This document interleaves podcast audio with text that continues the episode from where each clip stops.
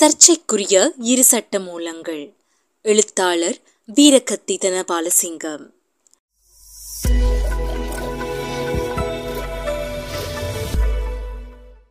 ஜனாதிபதி ரணில் விக்ரமசிங்க தலைமையிலான அரசாங்கம் கடந்த மாதம் சர்ச்சைக்குரிய இரு சட்ட மூலங்களை வர்த்தமானியில் வெளியிட்டது. பயங்கரவாத எதிர்ப்பு சட்ட மூலமும் இணையவெளி பாதுகாப்பு சட்ட மூலமுமே அவையாகும். இரு சட்டமூலங்களுமே பாராளுமன்ற ஒழுங்கு பத்திரத்தில் இடம்பெற்றிருந்த போதிலும் இணையவழி பாதுகாப்பு சட்ட மூலத்தை மாத்திரம் கடந்த வாரம் அரசாங்கம் பாராளுமன்றத்தில் சமர்ப்பித்தது. தற்காலிகமான ஏற்பாடு என்று கூறப்பட்டு ஜெயவர்தன் அரசாங்கத்தினால் கொண்டுவரப்பட்டு கடந்த நான்கு தசாப்தங்களுக்கும் அதிகமான காலமாக நடைமுறையில் இருந்து வரும் கொடூரமான பயங்கரவாத தடை சட்டத்தை பதிலீடு செய்வதற்காக கொண்டுவரப்படும் பயங்கரவாத எதிர்ப்பு சட்டத்தை பாராளுமன்றத்தில் சமர்ப்பிப்பதை அரசாங்கம் தவிர்த்திருக்கின்றது. கடந்த மார்ச் மாதம் வர்த்தமானியில் வெளியிடப்பட்ட பயங்கரவாத எதிர்ப்பு சட்டம் மூலம் உள்நாட்டிலும் வெளியுலகிலும் மிகவும் கடுமையான விமர்சனங்களுக்கு உள்ளானதை அடுத்து அதை மீளாய்வு செய்வதாக அரசாங்கம் அறிவித்தது. தற்போது வெளியிடப்பட்டிருக்கும் சட்டம் மூலம் அரசாங்கம் கூறிய அந்த மீளாய்வுக்கு பின்னரான வடிவமே ஆகும் அதை ஆய்வு செய்த சட்டத்துறையினரும் மனித உரிமைகள் மற்றும் சிவில் சமூக செயற்பாட்டாளர்களும் புதிய வரைவில் சில மாற்றங்கள் செய்யப்பட்டிருக்கின்ற போதிலும் மக்கள் மீது அடக்குமுறையை பிரயோகிக்கக்கூடியதாக நிறைவேற்ற அதிகாரத்தை மேலும் விரிவாக்கும் ஏற்பாடுகளை கொண்டதாகவே இது இருக்கின்றது என்று கூறி வருகின்றார்கள். மார்ச் சட்ட மூலத்தில் பயங்கரவாதம் என்பதற்கு தெளிவான விளக்கம் இல்லாத மிகவும் விசாலமான வியாக்கியானத்தை அரசாங்கம் கொடுத்திருந்தது. மக்கள் தங்கள் உரிமைகளை உறுதிப்படுத்துவதற்கு முன்னெடுக்கக்கூடிய ஜனநாயக போராட்டங்களையும் தொழிலாளர்களின் நலன்களை பாதுகாப்பதற்கான தொழிற்சங்க போராட்டங்களையும் கூட பயங்கரவாத நடவடிக்கைகள் என்ற வீச்செல்லைக்குள் கொண்டு வரக்கூடியதாக அந்த வரி விலக்கணம் அமைந்திருந்தது. அதில் பெரிதாக எந்த மாற்றமும் தற்போதைய வரைவில் செய்யப்படவில்லை. பயங்கரவாத எதிர்ப்பு சட்டமூலம் தொடர்பில் மார்ச் மாதத்தில் தங்களால் முன்வைக்கப்பட்ட அவதானங்களை அரசாங்கம் கருத்தில் எடுத்து புதிய சட்டமூலத்தை வரைந்ததாக தெரியவில்லை என்பது இலங்கை சட்டத்தரணிகள் சங்கத்தின் குற்றச்சாட்டாக இருக்கின்றது. மீண்டும் கடுமையான விமர்சனங்கள் வெளிக்கிளம்பியதை அடுத்தே புதிய சட்டமூலத்தை கடந்த வாரம் அரசாங்கம் பாராளுமன்றத்தில் சமர்ப்பிப்பதை தவிர்த்ததா என்பது தெளிவாக தெரியவில்லை. மீண்டும் அது மீளாய்வுக்குட்படுத்தப்படுமா என்பது முக்கியமான கேள்வி. அடுத்த பாராளுமன்ற அமர்வுகளின் போதே அதை தெரிந்து கொள்ளக்கூடியதாக இருக்கும். பயங்கரவாத எதிர்ப்பு சட்டமூலத்தை போன்றே இணையவழி பாதுகாப்பு சட்டமூலமும் பொதுவெளியில் பெரும் விவாதத்தை மூல வைத்திருக்கின்றது. சமூக ஊடகங்களை ஒழுங்கமைப்பதை நோக்கமாக கொண்டே இந்த சட்டமூலத்தை கொண்டு வந்திருப்பதாக அரசாங்கம் கூறுகின்ற போதிலும் அது இணையத்தை அரசியல் தொடர்பாடல் நோக்கங்களுக்கு பயன்படுத்துவதை கட்டுப்படுத்தும் பாரதூரமான ஆபத்தை கொண்டிருக்கின்றது என்று எதிரணி அரசியல் கட்சிகளும் மனித உரிமைகள் மற்றும் சிவில் சமூக அமைப்புகளும் எச்சரிக்கை செய்கின்றன. இந்த சட்டமூலம் ஊடக சுதந்திரத்தை பெரும் ஆபத்திற்குள்ளாக்கும் என்று உள்நாட்டு மற்றும் சர்வதேச ஊடகத்துறை அமைப்புகள் பலவும் கவலை வெளியிட்டிருக்கின்றன. சட்ட மூலத்தை கணிசமான அளவுக்கு மாற்றியமைக்க வேண்டும் அல்லது முற்றாக கைவிட வேண்டும் என்ற வலுவான கோரிக்கைகளுக்கு மத்தியில் அரசாங்கம் அதை பாராளுமன்றத்தில் சமர்ப்பித்திருக்கின்றது. இணையவழி பாதுகாப்பு சட்ட மூலத்தின் அரசியல் அமைப்பு பொருத்தப்பாடு குறித்து கேள்வி எழுப்பி அரசியல் கட்சிகளும் ஊடகவியலாளர்களும் மனித உரிமைகள் மற்றும் சிவில் சமூக அமைப்புகளும் உயர் நீதிமன்றத்தில் மனுக்களை தாக்கல் செய்திருக்கின்றன. இணையதள உள்ளடக்கங்களின் உண்மைத்தன்மையை ஆராய்ந்து உறுதிப்படுத்தும் பணிக்காக ஐந்து உறுப்பினர்களை கொண்ட ஆணைக்குழு ஒன்றை ஜனாதிபதி நியமிப்பதற்கு வகை செய்யும் ஏற்பாட்டை இந்த சட்டம் மூலம் கொண்டிருக்கின்றது.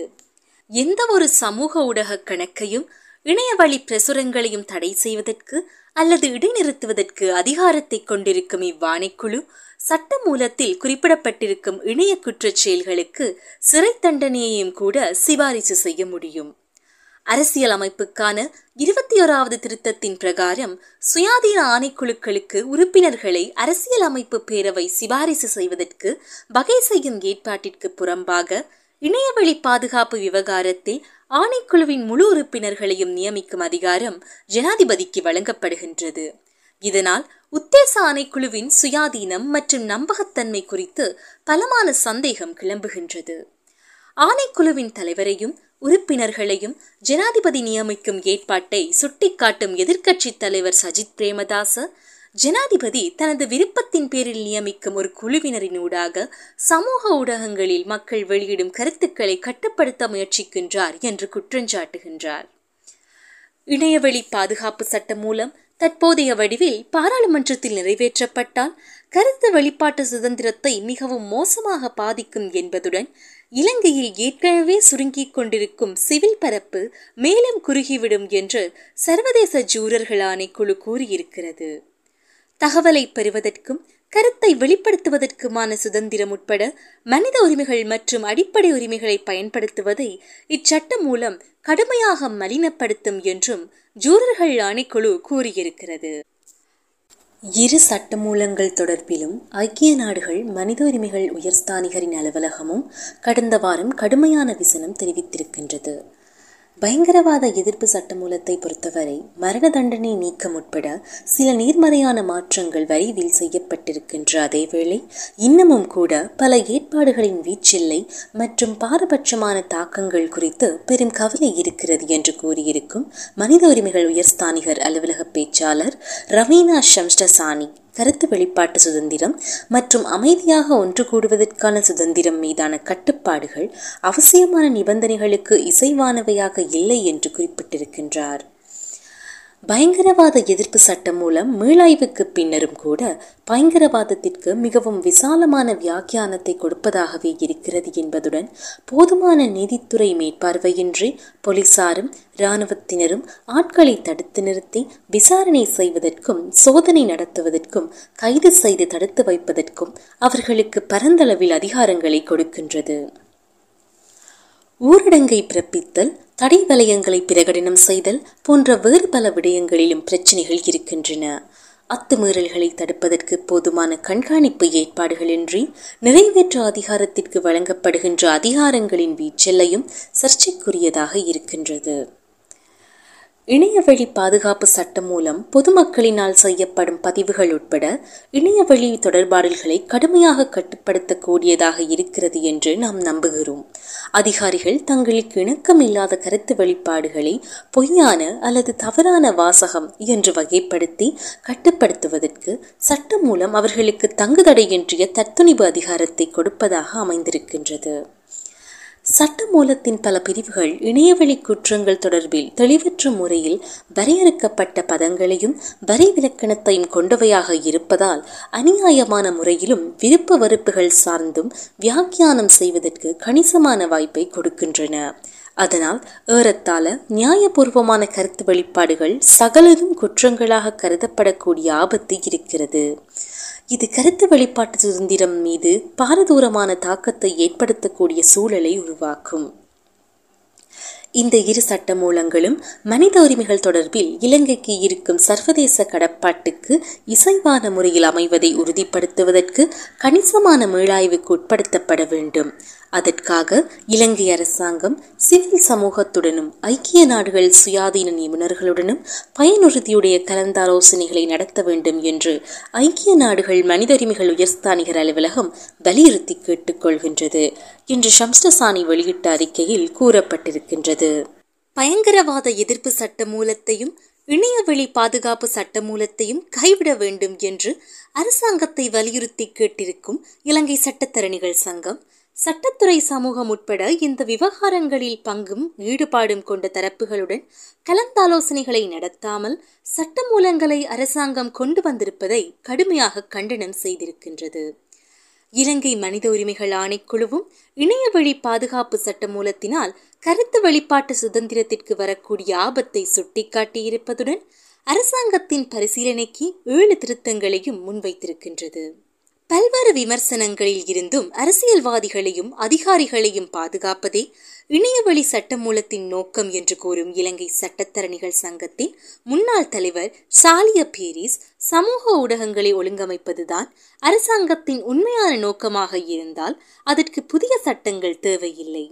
இணையவழி குற்றச்செயல்களை கையாள்வதற்கு தற்போது நடைமுறையில் இருக்கும் சட்டங்களே போதும் என்று சுட்டிக்காட்டுகின்றார். ஜனாதிபதி விக்ரமசிங்க முன்னர் பிரதமராக இருந்த காலகட்டங்களில் குற்றவியல் அவதூறு சட்டத்தை நீக்கியதுடன் தகவல் அறிவதற்கான உரிமை சட்டத்தையும் கொண்டு வந்தார். ஆனால் இப்போது ஜனாதிபதியாக வந்ததும் அதே தகவல் அறிவதற்கான உரிமை சட்டத்தின் மூலமாக இதுவரையில் பெறக்கூடியதாக இருந்த பயன்களை பயனற்றவையாக்கிவிடக்கூடிய சட்டங்களை கொண்டு வருவதில் தீவிர முனைப்பை காட்டுகின்றார்.